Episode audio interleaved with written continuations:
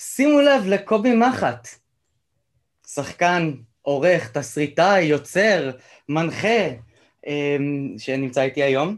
אנחנו הולכים לדבר קצת על איך עברת בין השלבים האלה. אתה לדעתי אחד ה... התשובה היא בטעות. בטעות. בטעות. הכל, כל מה שציינת עכשיו, כל אחד מהדברים האלה שאני עושה, קרה בטעות לגמרי. כי אני יודע למשל שחלק מהטעויות, שבחלק מהטעות הזו, אמ, אתה גברת על ארבעת אלפים איש בבחינות, באודישנים לערוץ הילדים. כן? אני, אני לא יודע את זה, אין לי מושג. אני יכול להגיד לך שאני הגעתי לערוץ הילדים, ב, ב, או שוב, טעות. אולי מילה יותר נכונה היא תהיה במקרה, או בלי להתכוון. אה, כי זו לא הייתה טעות, ואני מאוד שמח שהתגלגלתי לאן שהתגלגלתי, אבל אה, למשל לערוץ הילדים, אני הגעתי, נתחיל קצת לפני ערוץ הילדים. בעצם אה, סיימתי תואר ראשון, ובין התואר הראשון לשני התחלתי לכתוב עם חבר שלמד איתי באוניברסיטה, וסתם להנאתנו כתבנו כל מיני שטויות, לא למדנו תסריטאות וכולי, והתחלנו לכתוב כל מיני דברים, וכתבנו ככה, כאילו למגירה, הוא החליט שהוא מרים את הקומדיות האלו ושולח אותם לרשת קשת ותלעד, ובקשת הרימו אז את, ה, את אחד התסריטים שלנו, וממחלקת התוכניות אמרו לנו, אה, תשמעו, יש לכם כישרון, ואולי אה, נוכל להיעזר בכם לפיילוט שנמצא כרגע בחיתולים שלו, ואנחנו מחפשים לו עוד כותבים, וזה היה שמש. אז בעצם, בדרך מקרה, בתואר השני התחלתי להיות תסריטאי, ו- וממש לא התכוונתי לזה, זה פשוט, ברגע שהתגלגלתי לשם זה היה מאוד נחמד בעיניי, שאני לא צריך למלצר יותר, אז דרך פרנסה חביבה, אבל אה, לא, לא התכוונתי להישאר שם. והתחלתי לכתוב כל מיני תסריטים, בין היתר אה, יצרנו סדרה שקראו לה זבנג, שמאוד הצליחה, שמבוססת על הקומיקס של אה, אורי פינק וכן הלאה, ו- ואז כשהגעתי לערוץ הילדים בעצם הגעתי כדי לכתוב להם תסריט, אלא שבערב התקשרו אליי ואמרו לי, תשמע, אתה, אתה צריך להיות, חשבתי להיות מנחה? אמרתי להם, אני ממש לא התכוונתי, אני אף פעם לא הופעתי בהצגת בית ספר אפילו. ואמרו לי, תשמע, כדאי לך, ובוא ננסה ותעשה אודישן, ואין לי מושג כמה אנשים הגיעו לאודישן, ואם היו אודישנים אז בכלל, כי אני, כי אני יכול להגיד לך שכנראה שמרו עליי והבינו שאני לא אהיה, שיהיה לי קשה להגיע עם כל מיני, עם, עם מיליוני אנשים, כי אני ממש לא הייתי בתחום, והגעתי ישר היסטוריה, אבל זה קרה באמת במקרה. אה, צריך להזכיר את הבן של יריב בן אליעזר ששידך לך את ה... הבן של יריב בן אליעזר, יואש, הוא, הוא אותו בחור שבגללו, שבגללו בעצם התחלתי לכתוב. איתו למדתי ביחד באוניברסיטה, אנחנו חברים טובים עד היום אגב. אז אה, זהו, זאת הייתה הנקודה שככה, היה לי חשוב uh, לעשות לה את ההקשר, ובכלל, אתה, אתה התחלת שם um, עם אנשים שהמשיכו אחר כך בתעשייה, uh, כמו למשל שגיב פרידמן בשמש. נכון, בעצם הכותבים, הכותבים של, של אה, שמש, כשאני, כשאני הצטרפתי, כשאנחנו הצטרפנו, יואש ואני, לצוות הכותבים, היו שם אה, רוני, אה, רובי דואניס, שלימים הפך גם להיות במאי, ובמאי של הפיג'מות בין היתר, וסברי מרנן וכן הלאה. היו רובי דואניס, אסף אשטר, רשף לוי, שגיא פרידמן, והיו עוד כמה, היו עוד כמה כותבים. אמ, אפשר לומר כן. שבמקום שאתה תמלצר בעצמך, אתה נתת, אתה כתבת שורות למלצרית. כן, יצא ככה, זה נכון, יצא ככה. האמת שהקריירה שלי בשמש הייתה די קצרה, כתבנו קצת לעונה הראשונה, אה, הראשונה וקצת לעונה השנייה. מיד אחר כך עזבנו כדי באמת ליצור את הסדרה ש... שהיינו מהיוצרים שלה כאמור, אה, זבנג, והיא הייתה יותר, יכולנו יותר להשפיע על התכנים שלה, אבל אה, כן, שמש זאת... זאת הייתה סדרה נבואית, אני אומר לך. נבואית? למה? לראות את ליאון רוזנברג, אה, שפוט של טבעונית שרודה בו, כעבור mm. שנים... לא אה. חשבתי על זה, תגיד, זו תיאוריה שמישהו שטח בפניו כבר? אה, לא, אני מחכה שהוא יענה לי כדי לשטוח את... מה, זה גאוני, אתה יודע מה? פעם ראשונה שאני שומע את זה, ברשותך אני אצטט אותך, זה, זה מצחיק שאתה אומר את זה. אפרופו הפרסומת החדשה שבה הוא מופיע וצוחק על העניין הזה, זה יפה. אה, ובכלל אתה הגעת ככה מאוד מהר אה, כבר בשלבים הראשונים שלך של הערוץ, גם הגעת לפסטיגל, שבאמת זה היה אתגר כוריאוגרפי מאוד קשה, אני מניח, לתת לך לרקוד. תשמע, קודם כל אני רקדן סבבה, אבל אני כזה פרי סטיילר, אני לא אוהב שאומרים לי, עד, עד היום אני לא אוהב שאומרים לי איזה תנועות לעשות, וזה באמת אחד הדברים שפחות אהבתי תמיד בכל המופעים, חנוכה ולא חנוכה, זה, זה קוריאוגרפיה. אבל... Uh, תשמע, זה היה נחמד, זה, חו... זה חוויה מאוד מאוד משונה, זה כמו... לא יודע, להבדיל אנשים, מי שלא היה בצבא, או מי שלא היה בבית האח הגדול, אתה לא יכול להסביר את זה למי שלא היה בפסטיגל. פסטיגל זה מין כור היתוך, אתה אחד בתוך התחת של השני, אנשים חושבים שהחלק הכי קשה זה לעלות ולהופיע חמש פעמים ביום, אבל החלק הכי קשה זה לחכות מאחורי הקלעים חמש פעמים ביום, בין, ה, בין ההפקות שעולות. ו... עוד לא המציאו את האייפון אז. נכון, היינו צריכים להעסיק את עצמנו, ואתה יודע מה קרה בגלל זה בפסטיגלים? כל הפסטיגלים לפחות, לפחות עד שנת, אני לא יודע, 2005-2006 כזה, שהטלפונים, הרשתות החברתיות תפסו את המקום, אתה היית יכול לראות שהרבה זוגיויות מוזרות מאוד יצאו מתוך הפסטיגל. כאילו, אנשים שבחיים, אני אומר, אני לא אגיד שמות כי, כי לא נעים, אבל כולם אנשים טובים, אבל החיבור בין האחד לשני הוא פשוט לא קיים. ופתאום ראית אחרי הפסטיגל את X יוצא עם Y, ואתה אומר, מה לעזאזל, אני מכיר אותו, אני מכיר אותה, אין שום קשר. היו כמה כאלה, לפחות שלושה זוגות הזויים לחלוטין שיצאו משם. אחר כך גם נפרדו כמובן, אבל... אה, באותה תקופה אתה כבר היית צמוד לדנה מרמור, אם אני זוכר. איזה אה, שנה וחצי. תשמע, טוב, לא יודע, זה קרה, אני חושב, בסביבות 2002, זה היה תקופה יחסית קצרה, אני מניח מתי שנסעת עם ששטוס לשוויץ, אבל... ארבעה, חמישה חודשים, לא, ששטוס שוויץ נסעתי עם עדי עזרוני. לא, אבל זה בערך הייתה אותה תקופה. בכל מקרה, בואו נתקדם לדברים שעליהם אני רציתי לדבר. אמ, כן. זה באמת המקום שלך בתור אה, כותב ויוצר, איך זה המשיך והתגלגל במשך הזמן, כי אתה עשית את שני הדברים. נכון, אז באתי בעצם מאחורי הקלעים ועברתי לקדמת הבמה. באתי מאחורי הקלעים במקרה, התגלגלתי במקרה וכמעט בטעות מלפני המצלמה, אבל כל הזמן הזה שמרתי על עבודה מאחורי הקלעים. המשכתי כל הזמן לכתוב, כתבתי כל הזמן סדרות וסרטים וכל מיני דברים. אה, התגלגלתי לעוד תחומים שמאוד עניינו אותי מאחורי הקלעים, כי אני, לא משנה מה אני עושה, אני, אני אוהב להעמיק בתחום, אז אני העמקתי ולמדתי קצת את כל ענייני עריכת התוכן, ואז השתפשפתי בזה, ואחר כך קצת אפילו עריכת וידאו, והשתפשפתי בזה, ו- והתחלתי לביים בהתחלה, אתה יודע, כמו כל דבר שאתה עושה, בהתחלה הוא כמעט תחביב. אם אתה ממש אוהב אותו, אז התחביב הזה תופס לך הרבה זמן מהיום. ועד הפעם הראשונה שמישהו בא ומציע לך לש... תשלום הזה, על זה, ואז אתה אומר, רגע, שנייה, לא נעים לי, לא למדתי אף פעם לביים, לא למדתי אף פעם לערוך, מה אני אעשה את זה בשביל כן, אז אתה לוקח מעט מאוד, אבל אתה משתפשף ומתגלח על הזקן של מי שהזמין אותך בפעם הראשונה, וזה בסדר, כי לקח ממך מעט כסף. ולאט לאט אתה הופך להיות יותר ויותר מקצועי במה שאתה עושה. ואני תמיד התעניינתי גם בצד הזה של מאחורי הקלעים, וגם תמיד רציתי את ההשפעה הזאת, זאת אומרת, אתה מכיר את זה שהרבה פעמים אתה עומד ועושה משהו כשמישהו אחר כתב אותו, כשמישהו אחר ביים אותך, ואתה... ויצא לפעמים רק ליד מה שרצית. וככה יש לי הרבה יותר שליטה בתהליך. אז uh, לאט לאט התגלגלתי והמשכתי לכתוב דברים יותר ויותר גדולים, ובין היתר גם uh, התחלתי לביים, ואחר כך גם להפיק ו- ולעשות עוד מלא מלא דברים, אבל כן, אני עושה את זה די הרבה היום. בוא, אה, אני גם זוכר את הפדנטיות שלך, לשים לב לפרטים, איך שאתה החלפת צבעים כמו זיקית כשעבדו עליך עם המנחופים.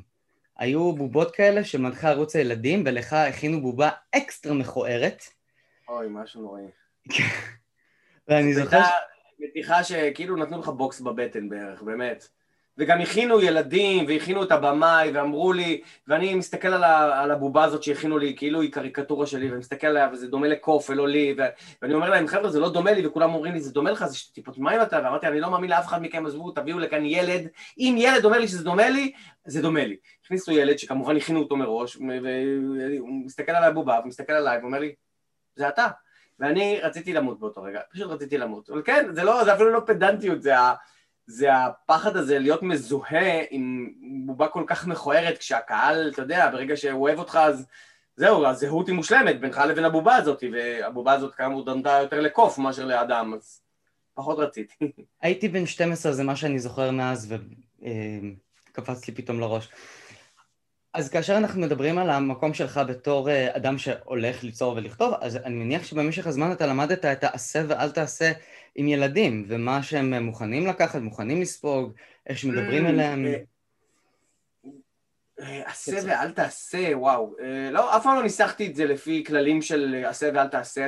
אני, רוצה להגיד, תראה, הדבר המועדף תמיד הוא שאנשים שבאים לכל מקצוע שהוא יבואו עם גישה אינהרנטית מהבית, כלומר שבבסיס תהיה להם גישה לעניין. עכשיו, אם תשאל אותי מה יותר חשוב דרך אגב בערוץ הילדים, להיות מנחה או לאהוב ילדים, אני אגיד לך חד משמעית, יותר חשוב לדעת להיות מנחה, כי את כל השאר אפשר לעשות גם הצגה. לשמחתי אני גם אוהב, מאוד אוהב ילדים, והרוב המכריע של מי שעבד איתי בערוץ הילדים הוא אוהב ילדים, יש לו גישה לילדים, אז אני לא חושב שאף פעם חשבתי מה כן ומה לא. כן עם העבודה גיליתי מה יותר מעניין קבוצות שונות של גיל. אתה יודע, להריד ערוץ הילדים, כשאני הגעתי לערוץ הילדים היינו ערוץ יחידי, תחשוב ששידר, ששידרנו לילדים מגיל שלוש ועד גיל שבע עשרה. הם מן הסתם אנשים שונים לחלוטין, עם מאוויים שונים, עם צרכים פסיכולוגיים שונים. אה, לאט לאט אתה מחדד את היכולות שלך ואת ההבנה שלך של מה, מה דורש כל גיל, מה כל גיל רוצה. וזה מתחבר גם כשאני כותב סדרה או סרט אה, אם, אם אני מכוון אותו לקהל יעד כזה אז הוא, אני אשתמש באמצעים אומנותיים מסוימים ו, ודיאלוג אה, לילדים יותר צעירים מן הסתם ייראה אחרת לגמרי. אז כן גיליתי מה מתאים לכל גיל, מה חשוב יותר, מה מדבר אליהם אבל אין לי מין כללים כאלה של עשה ואל תעשה, בכלל באומנות אני מקווה שאין יותר מדי דברים כאלה שמה שנקרא, באומנות אין דבר כזה שאין דבר כזה. אפשר הכל, אבל אתה צריך למצוא את הדרך גם להנגיש את זה. בדיוק, וכאן אנחנו מגיעים למקום שבו אתה אה, עוזב את ערוץ הילדים, זה היה בסביבות שנת 2010. מתי אתה התחלת להנחות עם יעל בר זוהר אה, תוכנית הבוקר? אה, האמת שזה היה ב-2011, אחרי 11 שנים בערוץ הילדים. אה, כל אותן שנים, גם בערוץ הילדים, לשמחתי לא דבקה בי שום אה, תווית שבגללה לא יכולתי לשדר גם בערוצים אחרים ולכן גם כשהייתי בערוץ הילדים שידרתי, ב... הייתה לי תוכנית קבועה בר... בקשת, בתוכנית בוקר בקשת, אחר כך ברשת, בערוצי הספורט, ב... ב... בחינוכית, כמעט בכל מקום היה לי, הייתה לי תוכנית. אה, תוכנית, תוכניות הבוקר ברשת התחלתי להנחות בערך ב-2005 או 2006 ובאופן רציף היו לי, המנחות שלצידי אה, הרבה פעמים התחלפו, אה, הייתה קרין מגריזו ואפרת אנזל ודנה פן לוזון, היו כל מיני. אה, בגלגול האחרון, בגלגול האחרון עכשיו אני לבד, יש לי תוכנית יומית לבד, אבל בגלגול האחרון הזוגי הייתה לי באמת, שדחו, השתדחתי ליעל בר זוהר, שדרכנו כאילו הרבה פעמים הצטלבו ככה באופן מאוד שטחי במהלך הקריירה, אבל אף פעם לא עבדנו ביחד, ואז באמת הגיע הטסט הזה שבו עשינו ביחד, ופתאום זה נורא נורא התחבר טוב, והיה לנו נורא כיף, וזו זוגיות שנמשכה על המסך כמעט אה, שלוש שנים, בכמה תוכניות שונות, גם בדוח היומי, גם בערב, גם, ב, גם בתוכנית הבוקר, אה, זה היה ממש ממש כיף.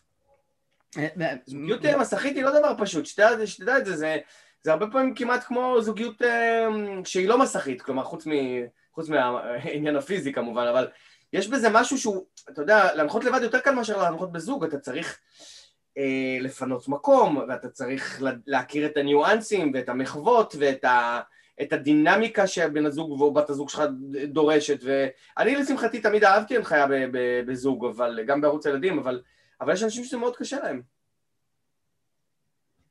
אמ, אני, אני, מה שאני תוהה במשך כל הזמן הזה, זה איך, איך אתה מצליח לזגזג בין, בין המקומות ובין הסוויצ'ים התודעתיים, כי לכתוב זה משהו אחד, לראיין זה משהו אחר.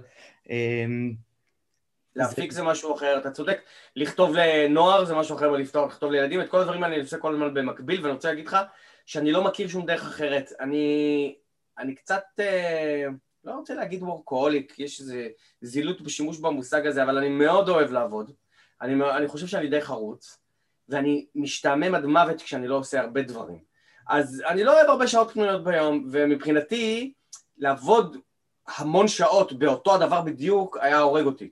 לעומת זאת, כשאני עובד שש שעות ב-X ואז עובר ל-Y, והוא מבחינתי הרליף, פתאום אני מקבל אתנחתא בזה שאני לא מנחה עכשיו, אלא אני דווקא כותב, או אני דווקא מביים, אז אחד דווקא תומך בשני באיזשהו אופן. מבחינתי אני עושה הרבה דברים כי זה משאיר לי את העניין ואת הסקרנות כל הזמן בחיים, ואני לא חייב להתחייב על שום דבר, אני יכול לעשות גם וגם וגם באופן כללי.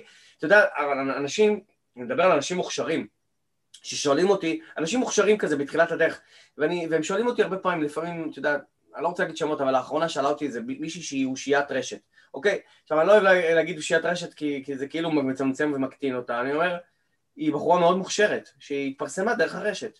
ומאחר ואני כן מזהה בה את הכישרון, לא כולם הם כאלה, אבל היא כזאת, והיא שאלה אותי מה, מה, מה, מה העצה באמת הכי זה, ואין לי עצות, כאילו איזה, אני לא איזה הורים ותומים שנותן פה עצות לכולם, אבל בעניין הזה אמרתי לה, היא אמרה לי, אני אוהבת לעשות גם, וגם, וגם את זה, וגם את זה, וגם... אז אמרתי לה, אז תעשי גם את זה, וגם את זה, וגם את זה. כי הרבה אנשים בדרך יגידו לך, תצמצמי את עצמך, תהפכי לדו-ממדית, את מנחה לילדים, תהיי רק לילדים, את מנחה למבוגרים, תהיי רק למבוגרים, את עושה ספורט, תעשי רק שידורי ספורט. לא. מותר לי לבן אדם גם לאהוב כדורגל, וגם לבשל, וגם להיות מנחה, וגם, וגם לקרוא. זאת אומרת, אין... זה, האחד לא מבטל את השני. אנחנו, חלקנו הגדול, יודעים לעשות גם כמה דברים, ואנחנו רב-ממדיים ולא, כמו שהטלוויזיה מנסה הרבה פעמים לעשות אותה, זה להשטיח אותנו לאיזה דמויות אה, דו-ממדיות. אז אני בזבנג עשיתי בדיוק ההפך, לקחתי דמויות דו-ממדיות והפכתי אותן לתלת-ממדיות, כאילו נתתי להם, הפכתי בהם עוד קצת חיים, ונתתי להם גם לוק יותר עגול. אז אני חושב שכל אחד מאיתנו אה, צריך לנצל את כל הכישרונות שניתנו לו, ולא לצמצם את עצמו לאחד. נדמה לי שבפיקאפ היה, בפי... רגע, אני אעשה פיקאפ, לא משנה, בפיקאפ היה אה, הפוך, זה היו דמויות עגולות שהלכו והשתתחו במשך הזמן. פיקאפ, אתה מתכוון למין טלנובלה כזאת שהתעסקה באיזה חברת תעופה ודיילות וכאלו? וואו, זאת הייתה אפיזודה מאוד קצרה, לא קצרה, קצרצרה בחיי, שבה בפעם היחידה בחיי הסכמתי להיות דיאלוגיסט. זה לא מי שכותב את הטקסט, את ה... את ה story lines, אלא מישהו אחר מכתיב את ה story lines ואתה כותב, ממלא את זה בדיאלוגים. עשיתי את זה, אני חושב, בפרק אחד. בלי להגזים, זה לא היה יותר מזה, זה, זה היה מאוד, זה ל... לא, אתה יודע. אז אני לא כל כך יודע מה, קורה, מה קרה שם, כי לא ראיתי כל כך את הסדרה, אבל uh, אני זוכר שזה היה משהו עם אבלינה גואל ובר רפאלי אולי? כן, כן, וססי קשת, אנחנו, אבל לא... לא ניכנס... כן. אורן אפילו לא זוכר, לא יודע. עכשיו בוא נגיע לחלק העיקרי שבו אתה מתחיל להפיק, איך זה קורה? זאת אומרת להפיק זה בכלל... זה החלק העיקרי בעיניך? זה... בעיניי זה לא, לא רק שזה לא החלק העיקרי, זה החלק השולי ואני אגיד לך למה. כי יש דברים שאני מוכן לעשות אותם stand alone. אני מוכן לכתוב כשמישהו אחר מביים, אני מוכן לביים כשמישהו אחר כתב. אני אף פעם לא אפיק אם לא אני כתבתי וביימתי. למה? כי זה לא מעניין אותי. הפקה זה תחום נורא חשוב. וההשפעה שלו על היצירה היא אדירה, אבל, אמ, אבל זה לא משהו שהוא מעניין אותי ברמה הקריאטיבית. לכן אם אני כותב או מביים, או כותב ומביים, אני מוכן גם להפיק.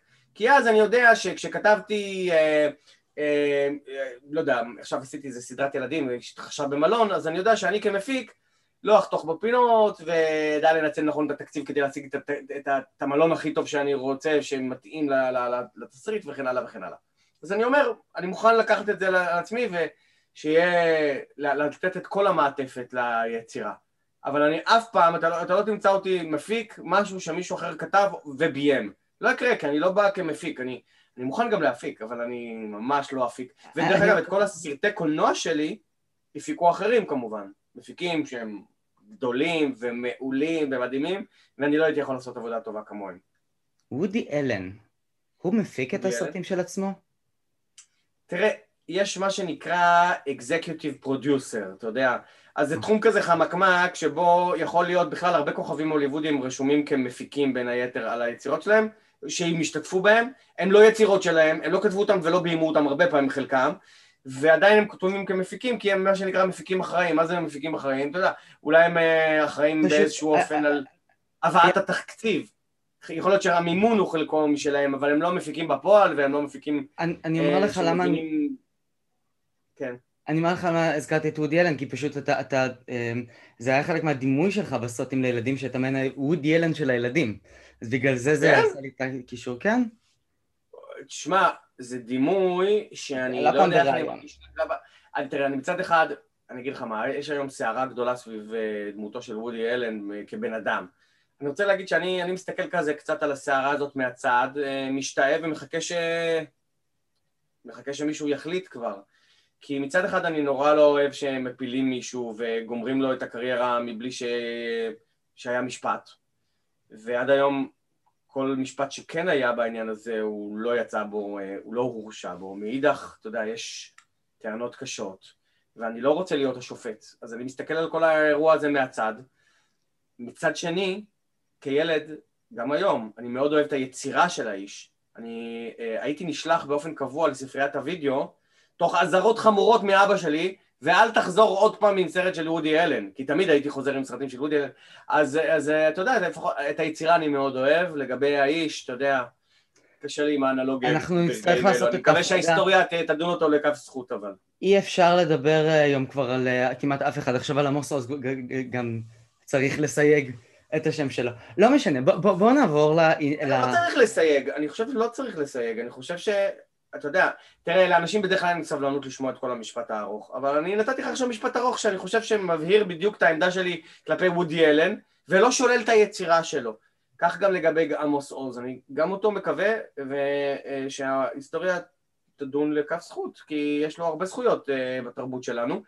אה, אגב, גם עם גליה עוז יצא לי לעבוד ולכתוב אפילו. באמת? מה? וואו, אחד הפרויקטים האיומים בחיי. עוד יותר? נו, בבקשה. לא, נורא, ועזוב. אם לא גילית את זה, אז אני מרשה לעצמי להסתיר אותו, כי זה... אז לא, נסתיר. לא, לא מהפרויקטים... אגב, פרויקט שמאוד מצליח. מאוד, אבל מזעזע. בסדר, אז אנחנו, אני, אני, כמה זמן היה לי לעשות את התחקיר? רבע שעה, לא נורא. אז אני אומר לך למה אני הגעתי לעניין הזה של ההפקה, כי פשוט אני ראיתי את השם הזה, קובי מחט הפקות, וזה פתאום אמר לי, רגע, מה? תמירה ירדני צריך אה, לעדכן אותה? מה קורה? לא, לא, ממש לא. אה, ההפקות האלה שלי הן מתמחות בעיקר בתחום הפקות אה, הילדים. זה סדרות, סדרות שהן חולשות בעיקר על השוק של הילדים הצעירים, כל כוכבי הילדים. מיקי מוכתר שאיתה עשיתי את כל ההפקות, מיקי. אה, יובל המבולבל, אה, אה, דוד חיים, מיכל הקטנה, מני ממטרה, you name it, הייתי שם ועשיתי. אז כן, שם כשנדב... ושוב, זה קרה במקרה. יום אחד הגיע אליי אחד האמרגנים של אחת הדמויות המאוד מובילות בשוק הזה, ואמר לי, אתה מביים ואתה כותב לנו, תעשה לי טובה, אין לי זמן ואין לי כוח, אני, הוא, הוא, הוא הפיק לה את ההצגות. אבל הוא אמר לי, אין לי כוח ואין לי זמן ואין לי את הידע בשביל להספיק את הטלוויזיה שבזה. אתה מבין בזה, תעשה את זה. תביא לי בסוף קלטת. אמרתי, רגע, למה לא בעצם? ואז עשיתי את זה. וברגע שאתה עושה את זה, אתה מבין שאוקיי, אז אני יכול לעשות את זה. ואז אה, אחרים ביקשו גם, ומאז אה, השאר היסטוריה, כי עשיתי כבר כאלה, לא יודע, קרוב למאה סדרות, אה, אין סוף פרקים. אה, כמה, עכשיו, כמה מתוך זה קריאטיבי וכמה מתוך זה זה תפעולי ו... אקזקיוטיב. תראה, הפקה, היא, הפקה טובה היא תמיד גם קריאטיבית. מפיק גרוע, מסתכל רק על תקציב ורק על ברזלים וגם רק על מה אנשים יאכלו. זהו. אבל מפיק טוב מבין שלזכור את איש הצוות הנכון, גם אם מדובר בתאורן, זה עבודה מאוד חשובה שתקבע בסופו של דבר איך היצירה תיראה. אז אל תחפף עכשיו ותחסוך בחצי שקל בשביל להביא תאורן יותר זול, למרות שהתוצר ייפגע. אני אומר לך, אני מחר מביים קליפ בהתנדבות. אה, עמותה למען הגיל הרך, אה, נגד התעללות בילדים, ביקשה ממני, ניווה אותי, כתבתי להם תסריט ואני מביים מחר. התאורן שם, אה, יש לי שם מוטיב של גן אפלולי, יש גנים יפים וטובים וחיוביים עם גננות חייכניות ומקסימות, ויש גן אחד שהוא אפלולי. אפיינתי אותו בכך שהצבעים שלו הם מאוד מונוכרומטיים ובכך שהוא, שהוא, ש, שמי שיושב בו במפגש הוא לא ילדים אלא בובות אני לא רוצה להראות אה, קליפ שבו מראים את מעשי הזוועות נעשים על ילדים. אני עושה האנשה דווקא לצעצועים, והם אלו שיסבלו מהגננת הלא טובה. והאירועים הלא נעימים יקרו להם. ברור שהטורן שם צריך לעשות הרבה מאוד עבודה. אנחנו מדברים על איזושהי סוג של חדירה של קרני שמש שממחישות דווקא את החושך שבפנים, ואחר כך כשהגן הזה מתעורר לחיים, איזה שינוי תאורתי קורה שם. עוד עבודה מאוד קריאטיבית, אנשים שלא מבינים בזה חושבים שטהורן הוא סתם איש טכני שסוחב ברזל עם אה, כמה ואט בקצה שלו מצד לצד, ובסוף לוחץ על כפתור ומדליק, אבל זה לא נכון, זאת עבודה מאוד קריאטיבית. מפיק טוב יודע לשדך בין אנשי המקצוע האלה, לתת את הזמן איפה שצריך, ללחוץ איפה שאפשר ללחוץ, אה, ולכן אה, לכן, לכן זאת עבודה שהיא לא רק תפעולית, הרבה ממנה זה תפעולי, אבל הרבה ממנה הוא גם קריאטיבי. קובי, היה לי ממש מרתק, ואני רוצה לסיים באיזושהי אנקדוטה קטנטנה. אי שם לפני 15 שנים, אה. אני בדיוק קראתי, ב... היה ערב שירה איסלנדית אה, בחדרה, ואתה בדיוק הופעת לפניי. בסדר, סליחה, זה היה... מה, צוות- מה, מה? זה ערב שירה איסלנדית? לא, לא, לא, זה היה צוות בידור של אה, חדרה בגבעת אולגה. ואתה הופעת שם? אה, כן, אתה היית, אה, אני, אני עשיתי את המופע חימום ושאלתי אותך בסוף, אה, היי קובי, אתה רוצה לעשות משהו ביחד? ואתה אמרת לי, תגדל, תשתפשף ותדבר איתי. כמה היית אז? 18, זה היה לפני הגיוס. וואלה. כן. שמע, נראה לי שאני זוכר את ההופעה הזאת, ואני אגיד לך למה. למה? במאי תנועה. קרה לי מקרה שאתה לא יודע, אבל הוא מקרה די מצער שקרה לי בצמוד להופעה הזאת, או, באולגה. אתה יודע מה קרה? לא, סתם אנקדוטה מעניינת ומצחיקה אפילו קצת בדיעבד. אוקיי, מה שקרה זה שההופעה הזאת נסגרה, נכון? זה היה נופש של הצבא כזה. נכון. נכון. ומה שקרה זה ששבועיים לפני זה ההופעה כבר הייתה סגורה, החוזה היה חתום, וקיבלתי, הסוכ- הסוכנות שלי קיבלה הודעה מבמאי דן, דני, שרוצה לפר... אה, שמביים פרסומת אה, לשוק הטורקי, לשוקולד, ומאוד אה, נדלק עליי ורוצה שאני אהיה הכוכב של הפרסומת. וזאת הייתה הזדמנות מצוינת, גם הרבה כסף, וגם אה, אה, הייתי צריך בשביל זה לנסוע לטורקיה ולצלם שם. אה, אנחנו נורא רצינו לעשות את הפרסומת הזאת, אלא מה? שזה היה, היינו צריכים התחייבות מהבמאי שהוא מביים אותי ביומיים, מה שצריך היה לקחת שלושה ימים, ואני מספיק לחזור לארץ להופעה באולגה. ואכן הגעתי לאיסטנבול, ולקחו אותי לפרברים שם, ונורא נורא יפה, והם עבדו בסטנדרטים הכי גבוהים שעבדתי אי פעם בחיים שלי, באמת מדהים איך הם צילמו וזה, והבמאי הזה היה תקתק ובגללי וזה וזה. ממש בטירוף, סיימ... סיימנו את ההפקה ביום השני, הביאו אה, נהג מרוצים כזה שלקח אותי, וכל הדרך הוא מצפצף כאילו עם צ'קלקה לשדה תעופה, אני מגיע לשדה תעופה, עשרים דקות אחרי שסגרו את הגייט. כאילו החליטו שסוגרים את הגייט בגלל שזו טיסה לישראל אה, מוקדם מהצפוי, ולא הצ... לא, לא, לא היו מוכנים לתת לי לעלות על הטיסה. וכל הלילה נשארתי בשדה הזה, ועם שיחות עם הסוכנת, ושלחו אותי לארץ דרך פרנקפורט, ובסוף הגעתי לארץ, עשיתי עיקוף שלם בשביל להגיע חזרה לארץ, הגעתי בשעתיים איחור להופעה, כנראה שבגלל זה היית שם, חיממת, כי, כי היו צריכים מישהו שיחזיק את הקהל עד שאני אגיע, ואני איחרתי. וחטפתי א' פנלטי, כלומר קנס כספי גדול מהחברה המזמינה כי איחרתי להופעה, וב' שנה שלמה אחרי זה הם לא הזמינו אותי להופעות. תראה מה זה, פתחת פה תיבת פנדורה מטורפת. זה בסדר, אני אחרי הנופש ההוא בגבעה, אה, לא המשיכו. איתי. מהבחירה של המנהלים של הצוות. לא, נראה לי שלא הפסדת. לא, לא, לא הרבה. תודה רבה שהיית איתי, היה לי ממש כיף. נשלח לך את אוקיי, רבה. נשלח לך אותו כאשר הוא יצא.